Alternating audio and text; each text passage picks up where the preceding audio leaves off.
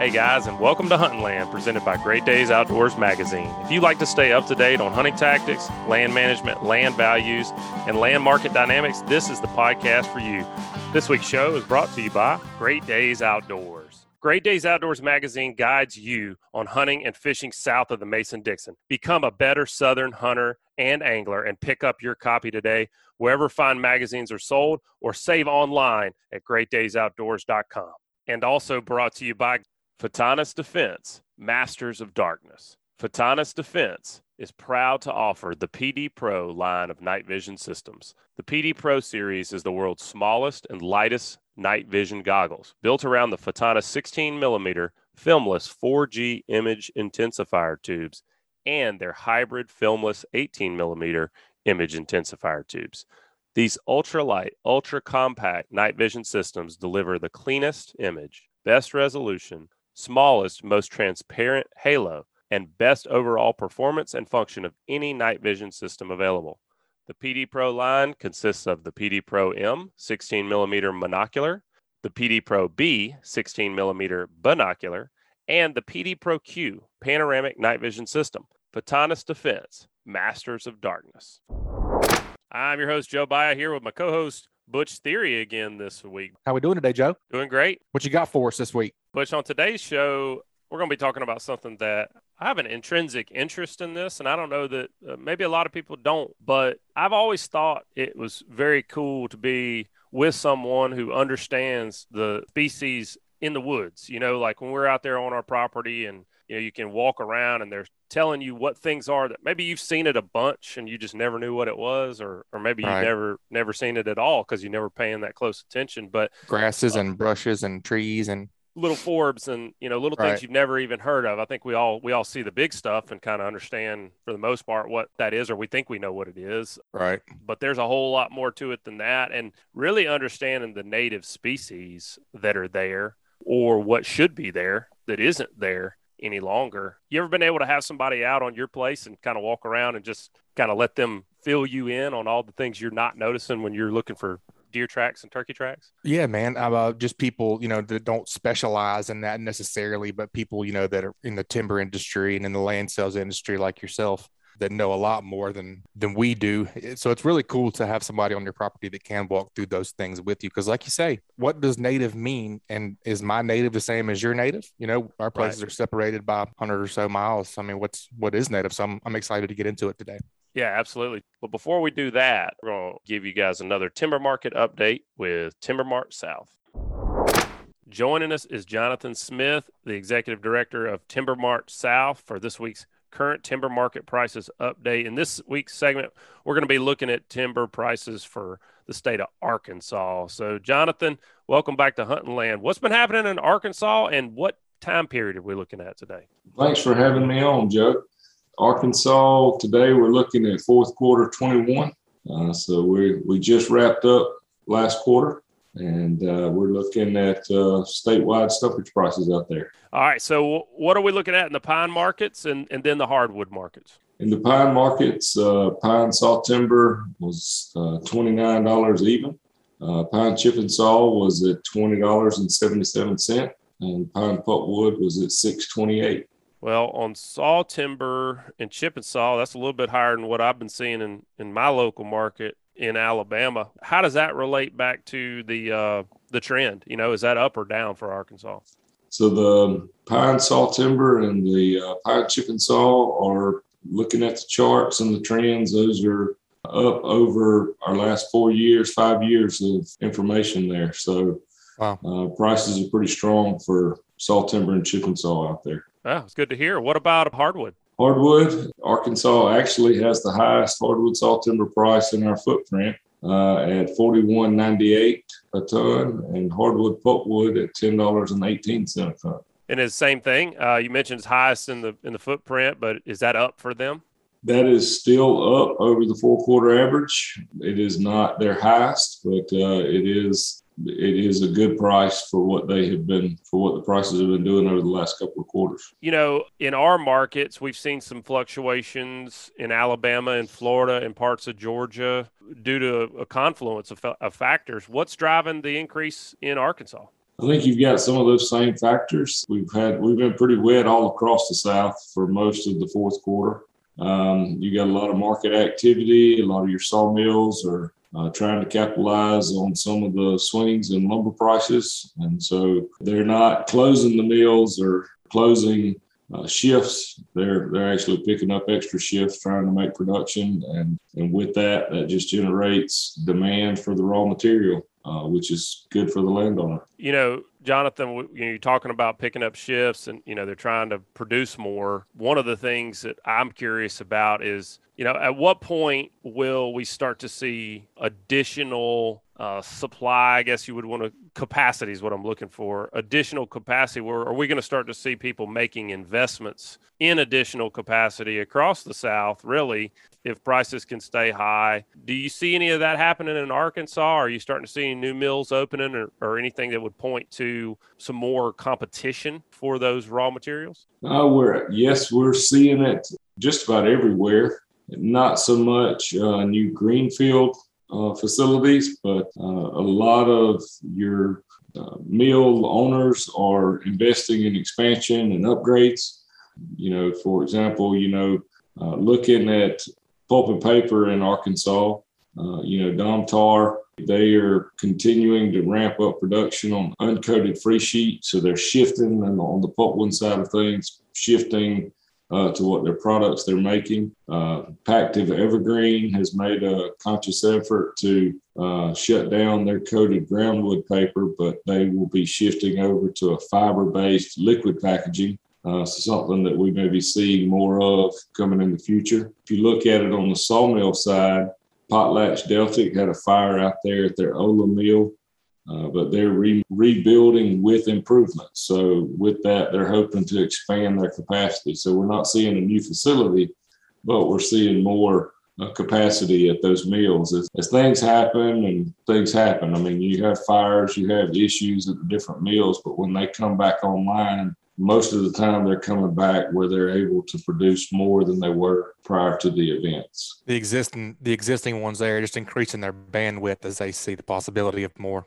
capabilities. That's, that is correct. Well, it's good to hear that the demand uh, for these products is resulting in some additional investment, and hopefully that that's going to mean more competition and, and better prices for landowners that, that want to sell their timber. These are the kind of things that, you know, as a, as a timber landowner, you want to pay attention to in your local market. And this is what you guys do at Timber Mart South. You look at things on a statewide average, but you also can kind of peer down into local markets and see what's going on, uh, keeping your, your finger on the pulse of things. So if folks want to get in touch with you guys, get a subscription and, and keep an eye on what's happening uh, in the market that's important to them, what's the best place for them to go and, and keep in touch with you guys? The easiest way to get to us is our phone number and all is located on our website, uh, www.timbermart-south.com. You can see our contact information there, but we always, for most landowners, unless you're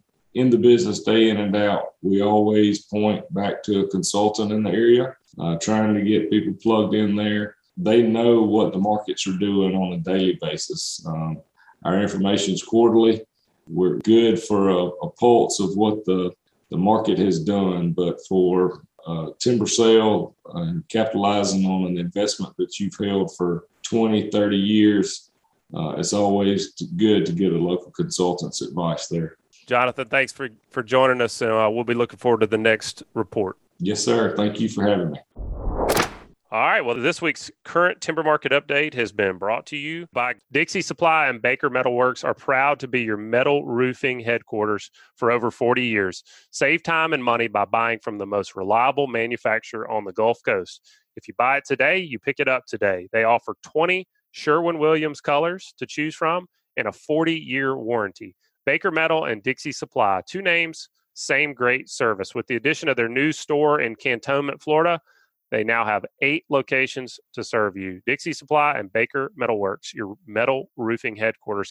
And also brought to you by Boaters List. Boaters List is your new, reliable, and fast resource designed to link everyone to everything on the water. If you run a boat, you know how difficult it can be to find the right company for the task at hand.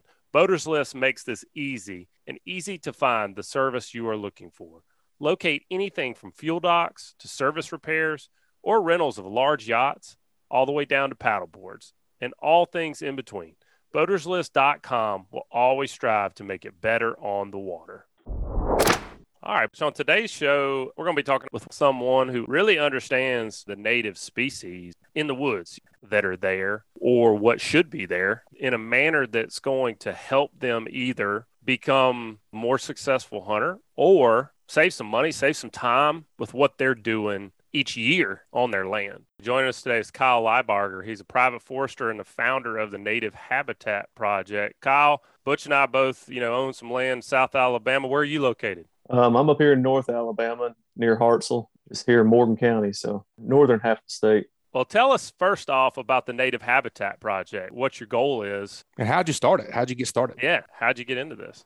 I guess for the past four or five years, I've been into native plants, and I'm a forester. My background's forestry, and uh, so I started with my job. I was on a bunch of different private properties, and uh, walking around these places, I started coming across a lot of plants that I had never seen before, and just you know, it seemed like every week I was coming across like a rare plant that you know hadn't ever been seen in that county or isn't ever really found in Alabama. A lot of really important grassland species that were threatened or endangered, and just like barely hanging on here in the state. You know, that's because 99% of our grasslands have been lost. But so I started making TikToks about these places, and uh, and then that kind of blew up, and people wanted to help out, and so that's how the Native Habitat Project was born. And uh, you know, now I manage a lot of these places. You know, if the landowner allows me to, I'll uh, burn them or uh, grow plugs, collect seeds from some of those plants, and uh, some of the rare ones I'll donate to uh, a native seed bank with the Southeastern Grassland Initiative and things like that. So it's really just really all about saving our grassland species here in the Southeast that nobody's really paying attention to, and, and yeah. most people would step right over and not even know it was there. So, well, that's the first cool thing I've heard coming from TikTok. yeah, yeah. yeah. Influencers in the wild literally. Yeah, yeah. well man tell us uh, you know you're talking about natives and, and like you said they're bar- barely hanging on in a lot of cases. So let's define that. What are native plants? You know what naturally occurred there wasn't brought in by uh, humans isn't from you know overseas. You'll hardly find any native plants for sale at your local garden center. I'd say 99% of the plants there are going to be non-native species you know from asia. Most of the stuff that's probably in your flower bed is probably from asia or europe and and some of these plants are even plants that we've had we think as southern plants like crepe myrtle or something, and they're Asian. And so it's na- what's native is just what's always been here post European settlement. So yeah, pre European settlement. yeah, I mean, what was here when we got here, so to speak. Yeah.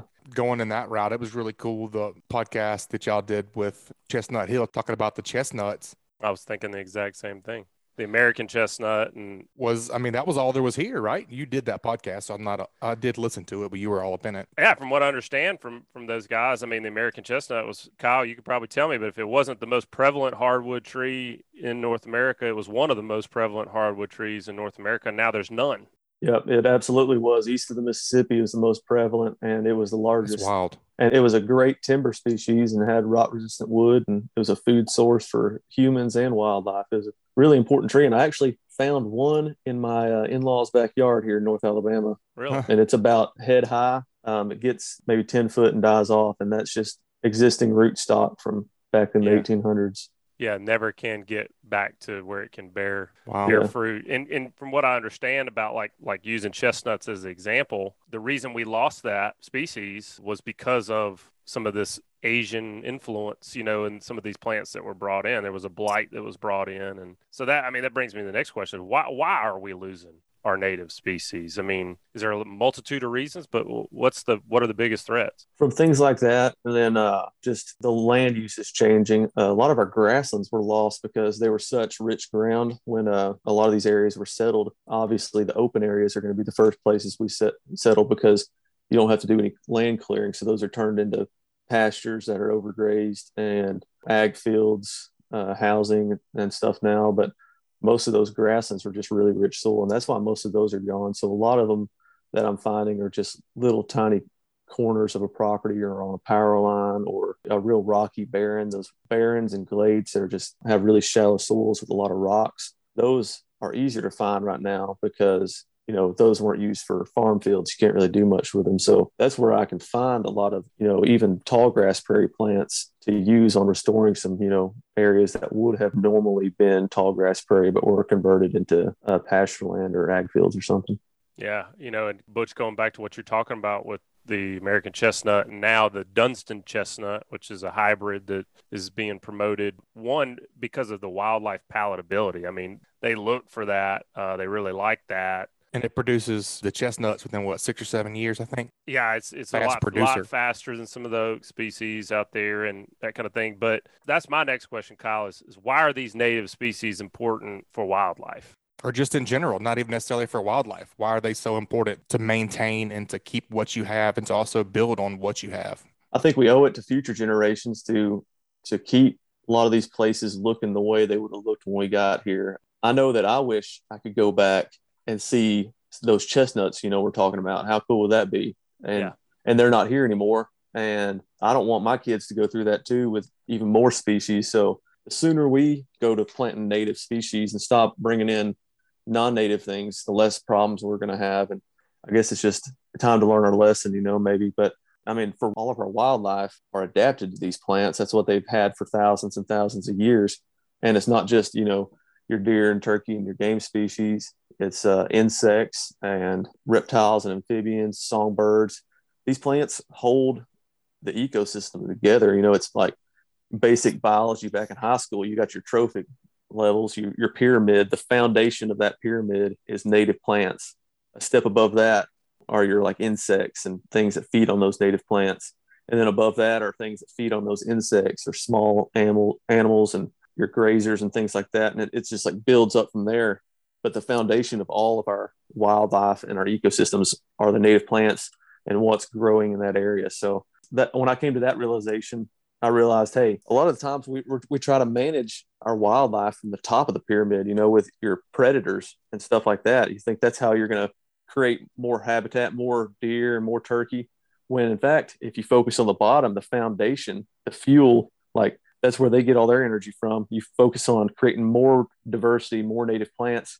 You're going to have all sorts of wildlife, not just your game species, but you're going to have more wildlife, more deer and turkey and quail. Plus, you're going to have all those other things that depend on those plants. So, kind of the foundation. And, and if we don't have native plants, we don't have native wildlife. So, like us as landowners and hunters, and being on you know on our land as much as we can, what can we do? Is it better to you know walk through your property and try to identify these yourself and or get a professional to go through it and then what after that after identifying what you have that is native what can we do to cultivate it or make it better or keep it going i guess you can absolutely do it yourself um, but you you know with apps these days like iNaturalist you can go through with your phone and uh, what i did was you know i would go out on a property once a week and anything that i saw that was flowering or any like leaf that i'd never seen before i'd you know, take a picture of it and go home and learn it. And now you can do it with iNaturalist and learn it right there. And uh, that's the best way to learn your property and what you have. And then once you find some of those plants, you start researching those and say, you know, well, this one only grows on limestone soils. And that gives you, you know, you start learning your property a little bit better. But you're going to have different types of little ecosystems on your property too. And, and, and that's going to help you figure that out. But in order to like cultivate it and make those places better, it's really dependent on the site. So uh, if it's a place that's been disturbed and, and it's mostly non-natives now, you got a lot of you know fescue or privet or whatever. It's just mostly a non-native monoculture. Those areas might need totally wiped clean and started over from scratch. But if you got an area where you have a lot of good natives mixed in there, you know it's going to be a little bit of a different approach trying to bring back those native plants. You're going to want to target those invasives and and you know while keeping your natives so for like privet and fescue you can spray those in the in the fall or spring when they're the only thing that has green leaves and that'll leave your native plants alone and they'll your natives will leaf out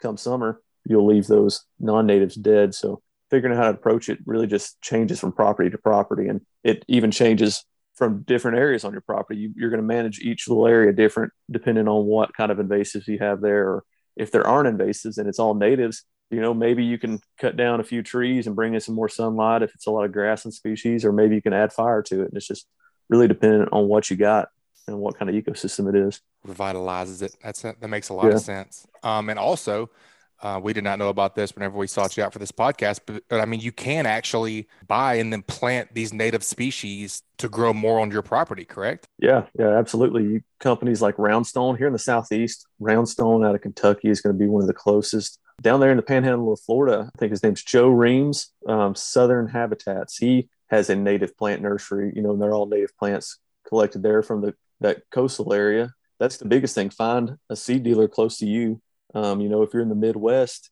you know, Prairie Moon or or Pure Air Natives. If you're in the Northeast, Ernst Seeds, Pinelands Nursery, places like that, they're going to have you know native seeds to your area, and so that's one of the most important things. Uh, try to find a source that's close to you, and those those places even sell plugs. You know, plugs of native wildflowers. Mossy Oak Native Nurseries. That's another one. You just find a nursery close to you, and even small, like myself, I have a small native plant nursery here behind my house. So you can find those in your area. And those people are going to have plants grown from seeds that they've collected in that area. And uh, you can do that yourself. I mean, that's how I got into it. Once you start identifying some of these plants on your place, you can just keep an eye on them. And when they go to seed, harvest those seeds and you can plant them on other places on your property or use those seeds to grow plugs. And, and it's a lot easier than you think it'd be. And it, in my opinion, it's pretty enjoyable. It kind of gives you another way to enjoy your property out of hunting season man, I can't tell you how much I've enjoyed cataloging species on my place, and that's something I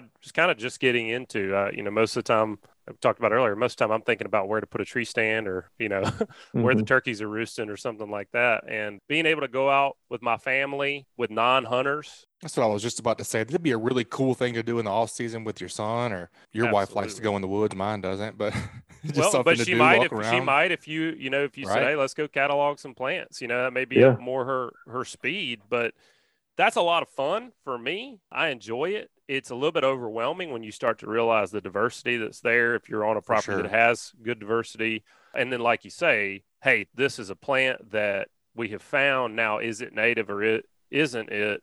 And what do we need to do here? Do we need to leave it alone? Do we need to get involved? Is there resources that someone can look to locally or where they can just learn more about not just particular species, but looking to create these kind of habitats and ecosystems? Or, or is there someone that they can get out on their property? You know, I mean, when I have mm-hmm. questions about my timber stands, I, I got my consultant forester that comes out.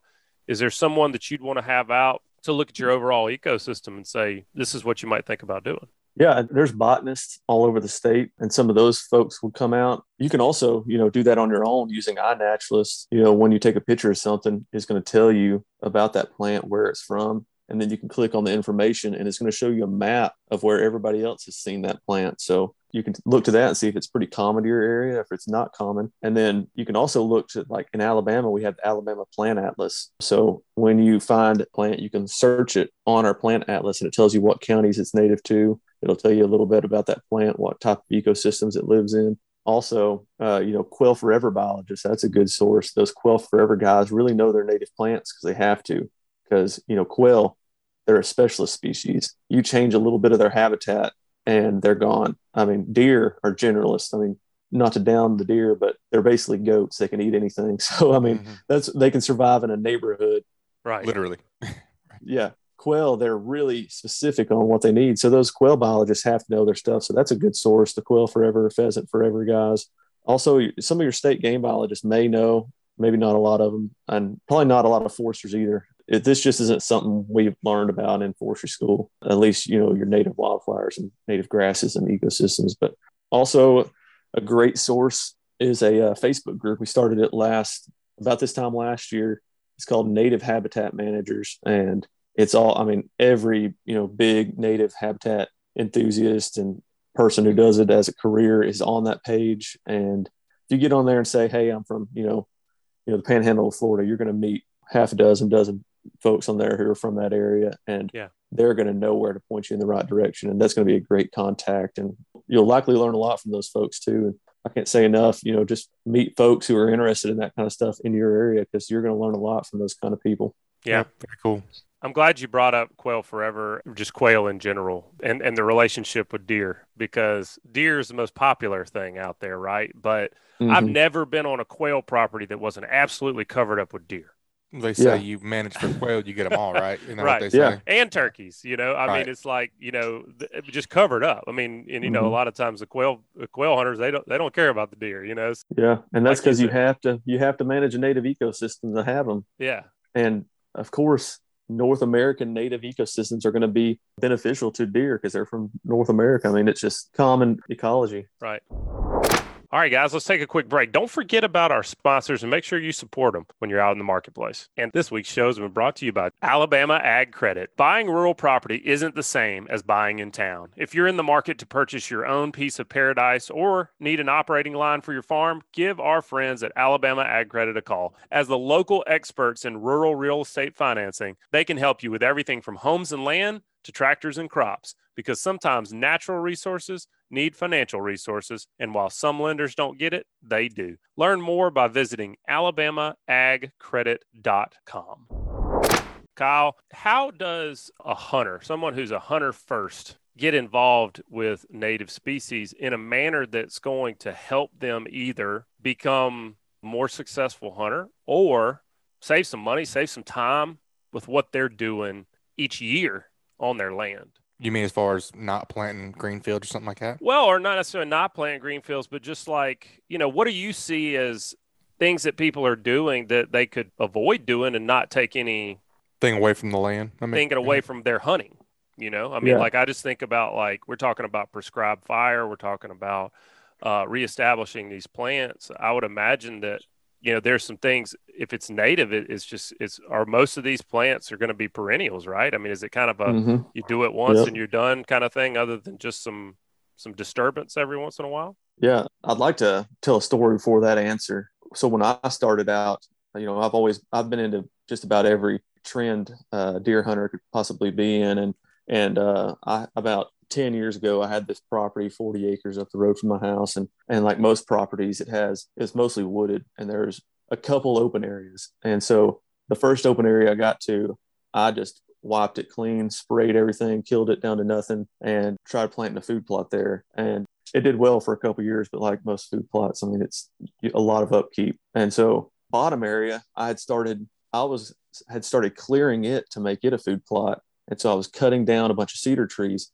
Well, the next year I came back, and where I cut down all those cedar trees were there were all these plants coming up that I had never seen before: um, rattlesnake master, li- several different liatrices, and milkweeds, and and big blue stem and little blue stem, and it was just really diverse and uh, I had a botanist friend. I showed a picture of it too, and he was like, "I've, you know, I've got to see this place." And so we figured out, you know, that was the first grassland remnant I came across, and uh, it was a limestone barren. And you know, I had destroyed one of them trying to turn it into a food plot. you know, because those open areas, it's open for a reason. It's probably been open for Mhm. you know centuries, and it's been a grassland, and, and slowly got encroached on to where it's the last little remaining opening. So those places are where you find lots of rare plants so if you got a place like that, I just I, I like to to caution you know hunters know what you got there before you you destroy it and try to turn it into something else because what I was turning it into was a lot less beneficial for wildlife than what it was previously, and I had no idea. You know, so now uh, I've been slowly restoring that one back into a native grassland, but I've got more deer out there than ever. Every evening, just tons of deer come out into those limestone glades and barrens and where all those native grasses and wildflowers and they're browsing on shrubs there's you know native plums and and uh and uh hawthorns and shrubby st john's wort shrubs and and uh, rusty black haw viburnum. I mean all kinds of native shrubs out there they're browsing on those but also you know they use those native grasses and they like to bed down there because they when it's cold they got the sunlight on them and they stay out of the wind while they're laying in those grasses. So it creates cover it creates food and i feel like it makes a property more more diverse and more you know it benefits more than just one species. So instead of targeting one species and trying to manage one species you know i kind of switched gears and now i'm managing an ecosystem as a whole and so anytime you do that you're also going to be managing and benefiting that one target species you're trying to benefit so uh, I, I forget your question now but i hope i answered it no, that was that was really cool. That's Yeah. I never heard of any of those things you just said. I don't think, which is really really sad. Yeah. Yeah. Like you say, I mean, it boils down to before you crank up the tractor Yeah, take your time a little bit. That's what it sounds like. Mhm. or do whatever it is you're thinking about doing, get a little bit more educated because Mhm. you may be costing yourself more time and more money to do something that you just don't need to do it. I mean, you could now Yeah. be spending that time. And no, don't get me wrong. I like jumping on the tractor and planting a food plot. It's Oh yeah. it's fun. I mean, I'm not Mhm. saying, but that being said, if I didn't have to plant food plots every year, I could burn more Yeah. Well, absolutely. or do something else entirely. Here's my answer to that. Plant food plots too.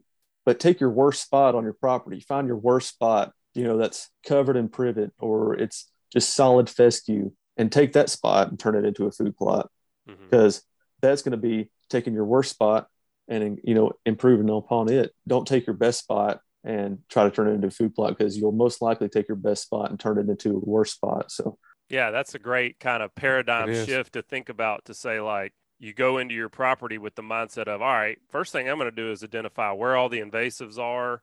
I'm going to identify what the worst soil conditions are. And then I'm going to go into those areas and use the disturbance to get rid of these invasives and bring it back and turn an area that has absolutely no, maybe very little biological value and turn that into something that is now going to benefit wildlife. Mhm. And then those areas that are already doing that, you can leave those alone, let them do what they do naturally. I love that. That's Yeah. an actionable step you can take right now. yeah absolutely and that's when i walk into a property i'm finding the best spot and i'm finding the worst spot and then those are going to be the two areas i focus on first because i want to keep my best spot the best spot and figure out how i can make it even better or you know just make sure it doesn't get worse. And then i want to take my bet worst spot and start working to improve on it. I mean for obvious reasons but that's a that's a great way to look at your property and, and figure out those two spots and and then start improving on them but yeah if this is so this is what i tell people you know this is how to find out what's native to your area and start researching it. I find what physiographic region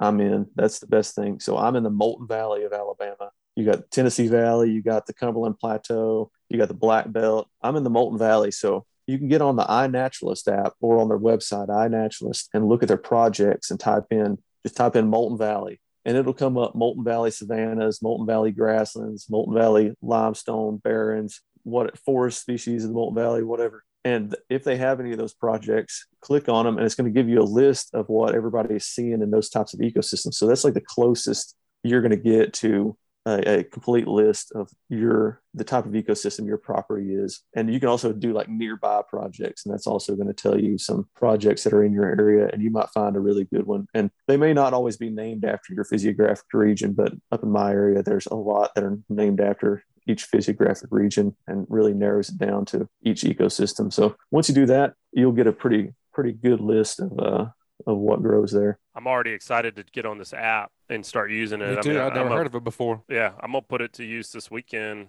I mean, gosh, every time you walk to a tree stand, you could be cataloging some plants. You know, I mean, there's plenty of Yeah. stuff I'm walking by where I'm just like, I don't know what that is. I mean, There's some you know, grass over there. Yeah. Yeah.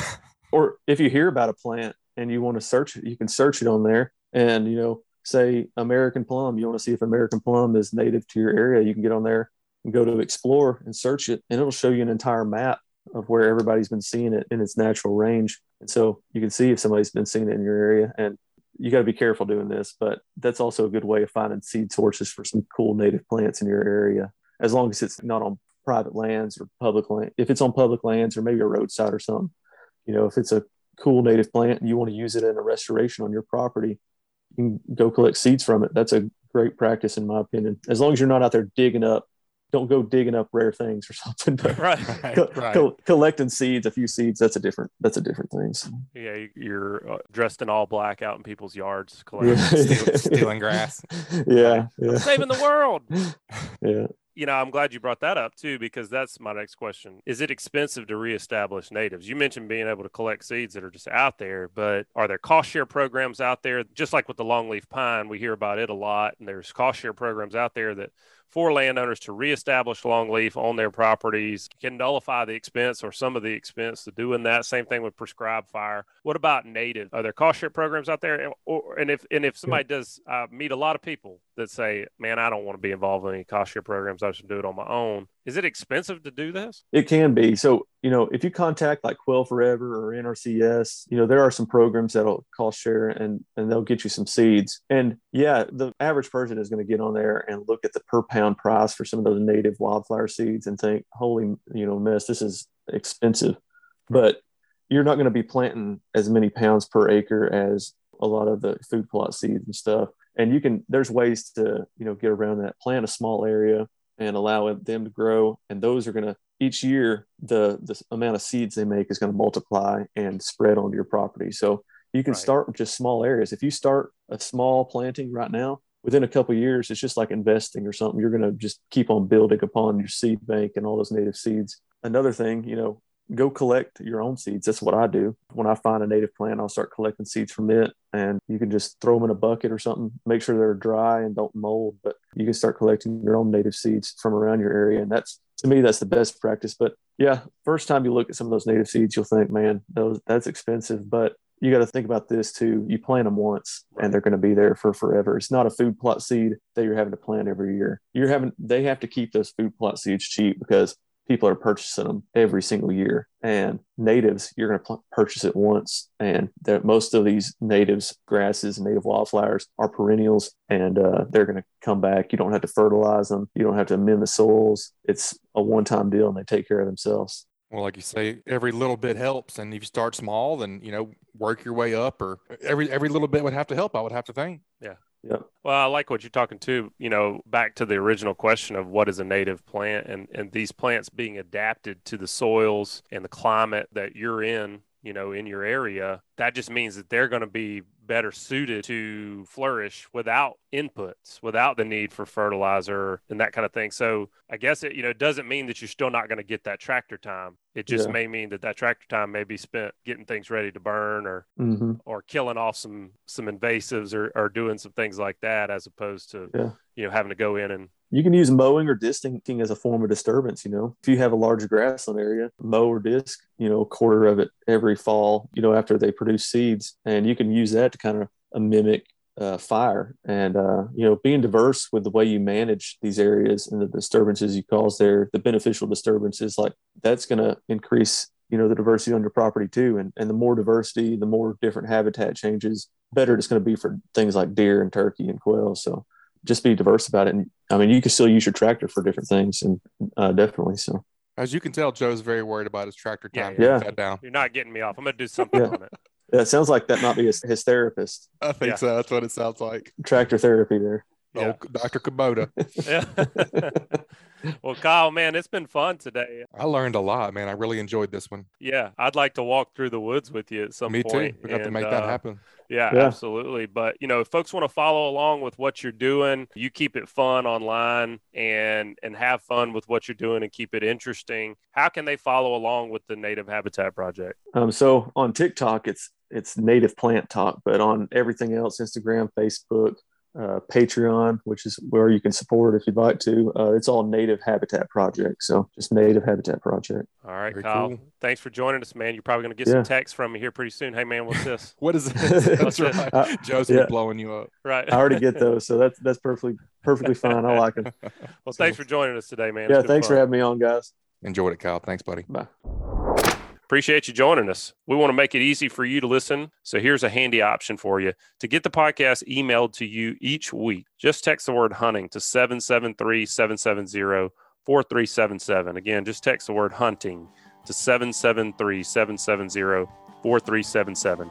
You'll join our email list. And wherever you are listening to podcasts, go ahead, subscribe, rate, and review. Send us a written review. We'd love to hear from you.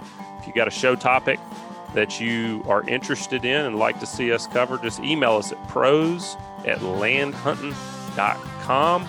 That's going to do it for us. Y'all stay safe out there. We'll talk to you next time. This week's Huntland Show is brought to you by Bucks Island Marina. Bucks Island is a full service facility that sells new and used boats and motors. Visit them at 4500 Highway 77, Southside, Alabama, or give them a call at 256 442 2588. And also brought to you by MB Ranch King. Save time and money when you buy MB Ranch King's maintenance free hunting blinds. Call Kevin for info or quotes 205 807 2937. MB Ranch King, built in the pursuit of perfection. And also by The Hunting Exchange. Buy and sell your hunting gear securely online. PayPal protected purchases, no hidden charges. Listings are free. Head over to the App Store or Google Play and download the Hunting Exchange app today. and also Brush Clearing Services. Check out their full line of property and land services at brushclearingservices.com or call them at 706 718 1690. And also by Southern Seed and Feed. Do you want to provide better nutrients for your deer? Check out Southern Buck. Your deer will love it. Visit their website at southernseedfeed.com or call 662 726 2638 to find the dealer nearest you. And also brought to you by Great Days Outdoors Magazine. Great Days Outdoors Magazine guides you on hunting and fishing south of the Mason Dixon. Become a better Southern hunter and angler and pick up your copy today wherever fine magazines are sold or save online at greatdaysoutdoors.com.